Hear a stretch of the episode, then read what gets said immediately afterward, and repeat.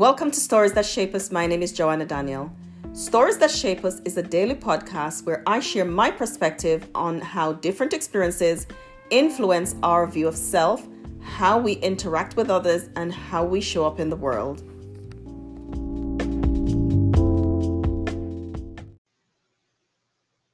Hello, and welcome to Stories That Shape Us. My name is Joanna Daniel. Thank you for joining me in Stories That Shape Us. Thank you for watching the stories, listening to the stories over on Spotify and Apple Podcast. I really appreciate you. I appreciate the messages that I get. I know you don't always put them below the video. Uh, thank you for sharing. If this is the first time that you are watching Stories That Shape Us or you're, you're on our channel, please like and subs- like the, the, the video, leave us a comment and subscribe to our channel. We we really would appreciate that because we give real good content on um, how to just manage when you're a Christian and you've experienced trauma, some of the things to look out for, and some of the ways to manage. Uh, this week, I've been dealing with abuse, grooming in church, talking about abuse. Why? What are some of the things that happen as a result of abuse? Yesterday was why is abuse so harmful? Why is it so impacting? And why should we all we should all be infuriated by abuse. We should all be so upset about it that we all want to do something about it. Where we have a program um, in the Adventist Church called End It Now. We should all be so upset with abuse that we want to end it now. We want to all get behind the people who are healing, the people who have experienced it, the people who are perpetrators. We should be so fearful for them because you know their eternal salvation is being jeopardized. And so we should we should be so fearful on their behalf that we really want them urgently to stop what they're doing so that they can stop harming people. Today i want to talk about church church leaders and their need for understanding of abuse. I think it should be mandatory training for church leaders to to um to be able to understand abuse they should all be it should be ongoing professional development for leaders for pastors for people in leadership to understand uh, the cycle of abuse understand how it functions uh, understand the impact of abuse know how to spot it so that they know what to look out for.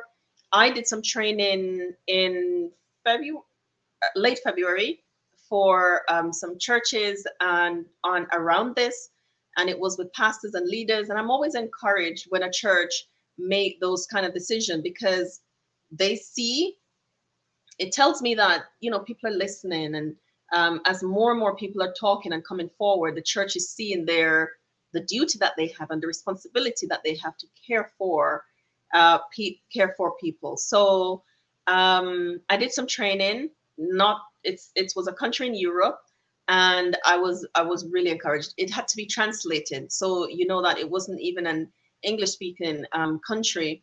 But I'm very encouraged that more and more churches are coming forward with wanting to learn and understand and know how to respond to abuse. I believe church leaders need more knowledge of abuse. Um, I believe church leaders need to be in continuous learning and development where they can learn to challenge their own biases around abuse. That we all have biases. All of us have personal biases. We make judgments.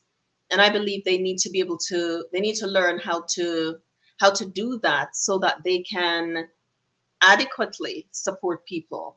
Uh, because oftentimes what we hear the stories that we hear are horrifying because people often get hurt more by church when they disclose abuse, sometimes because of who the perpetrator is, how loved they are, the friendships that they have in church, the welcome, the connections that they have, the victims not believed. And so it what it does is causes more harm than good. And so that's why church leaders, that's some of the reasons why church leaders need to know uh, more, they need more knowledge around abuse. They need not only knowledge around abuse, but the ability to challenge their own biases they need a safe space to understand I have bias around this area, and therefore I won't be able to respond in a supportive way to to these people. And so I need to go challenge my bias. I believe that leadership shouldn't only be because uh, because you have qualifications or because you're a certain gender. It should be because you're you have a commitment to serve.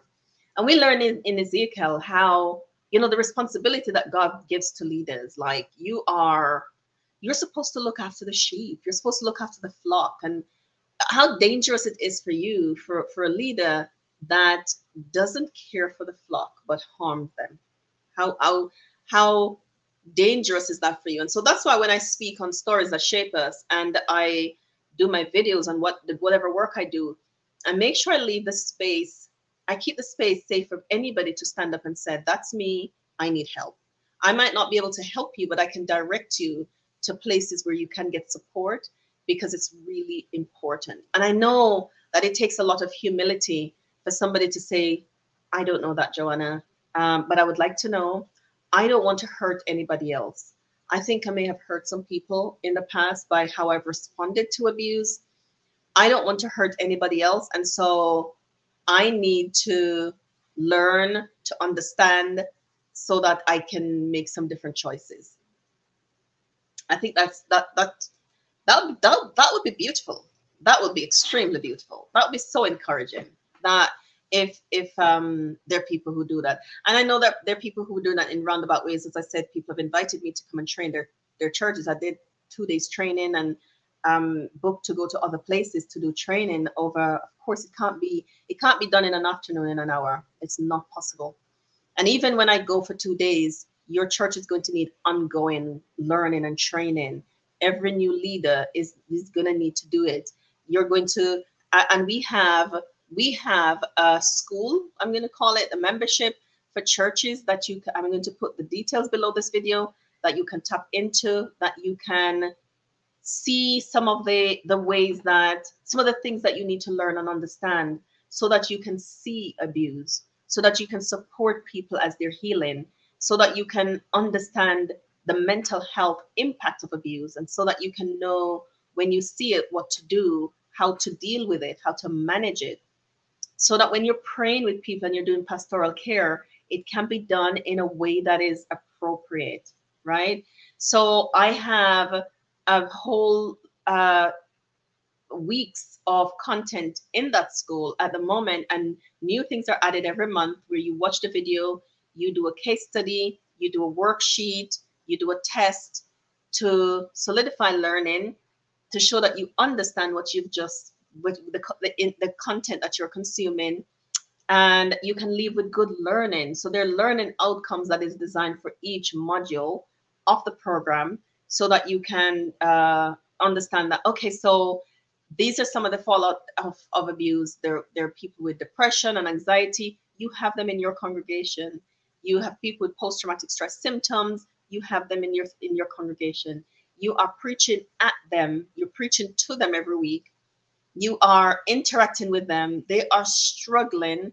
And when you when you can't see the struggle and when you can't minister to the struggle they see Jesus in the same way that he can't see it, that he can't hear it, that he can't minister to it, that he doesn't care about it. We are his hands and his feet.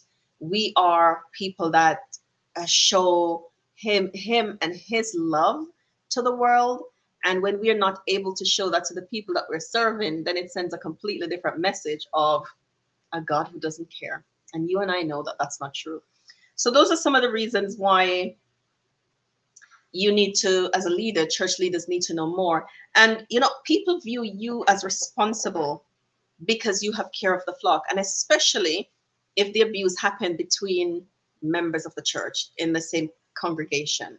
If the grooming we did grooming for sexual abuse a couple days ago. If that grooming happens in church by a member in church to an adult or a child in church people see you as having responsibility. You have responsibility you have responsibility to do both, and it might be tricky to do it, but it's your responsibility as a leader. That and that's why maybe when you get asked, it's something to consider. And maybe when you're considering the role of a leader, when they've asked you, maybe something that you need to put in is I want to make sure that you're going to give me ongoing training to be able to help me to manage this role effectively. Maybe that's something to put in, you know, like when they come and make requests, and sometimes I know that sometimes we're pressured into taking the role. Well, God wants you to do this. If you know that you don't have the skills to lead at that level with the right amount of knowledge and skill to be able to serve the people, then you need to ask for ongoing professional development, supervision, a place that you can go talk it through, and you can get support.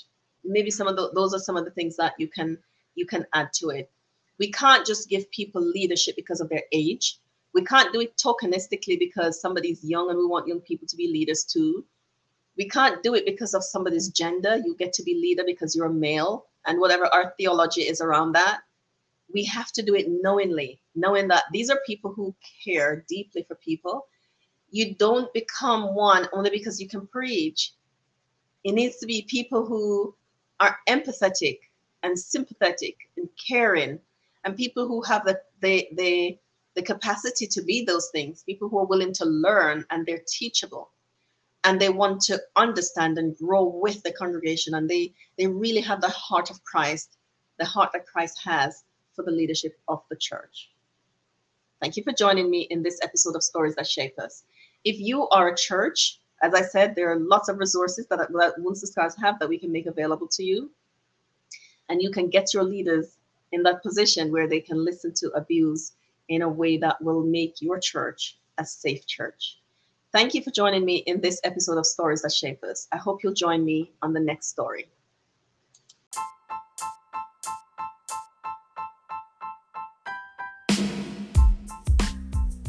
Thank you for listening to Stories That Shape Us with Joanna Daniel. To learn more about Wounds to Scars and the work that we do with adult survivors of childhood trauma and women who experience abuse, you can visit our website at woundstoscars.com.